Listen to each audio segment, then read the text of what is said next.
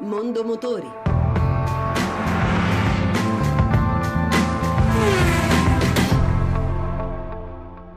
Buon pomeriggio e buon ascolto da Lucia Voltan. Opel rinnova la corsa che nella nuova versione presenta un frontale che ricorda quello della Adam, caratterizzato dalla calandra con l'ampio profilo centrale e i gruppi ottici più spigolosi, 3 e 5 porte. Al posteriore la novità è concentrata nei fari a sviluppo orizzontale. Si è vista in anteprima al Salone dell'Automobile che si sta svolgendo in questi giorni a Parigi.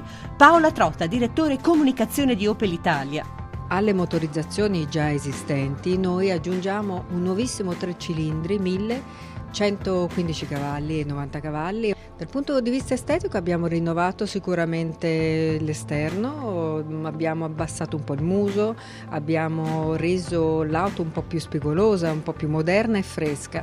Per quanto riguarda soprattutto l'interno invece abbiamo eh, voluto creare un interno più confortevole e soprattutto abbiamo mh, ripulito tutte le linee, abbiamo lavorato molto mettendo in evidenza il sistema di infotainment. environment.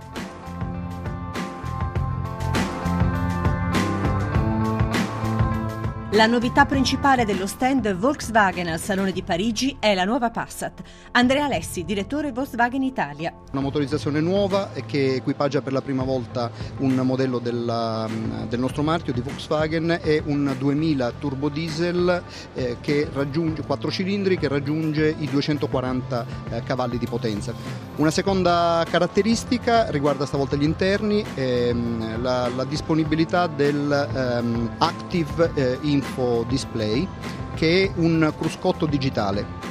Cioè eh, la vettura è equipaggiata invece del eh, cruscotto con gli indicatori tradizionali di un eh, display eh, LCD ad alta definizione che eh, mostra tutti gli strumenti classici della vettura tramite un software e quindi questo offre la possibilità di modificare eh, l'aspetto della strumentazione in funzione o della tipologia di guida o della necessità del momento in maniera automatica oppure addirittura eh, permettendo la personalizzazione da parte del cliente.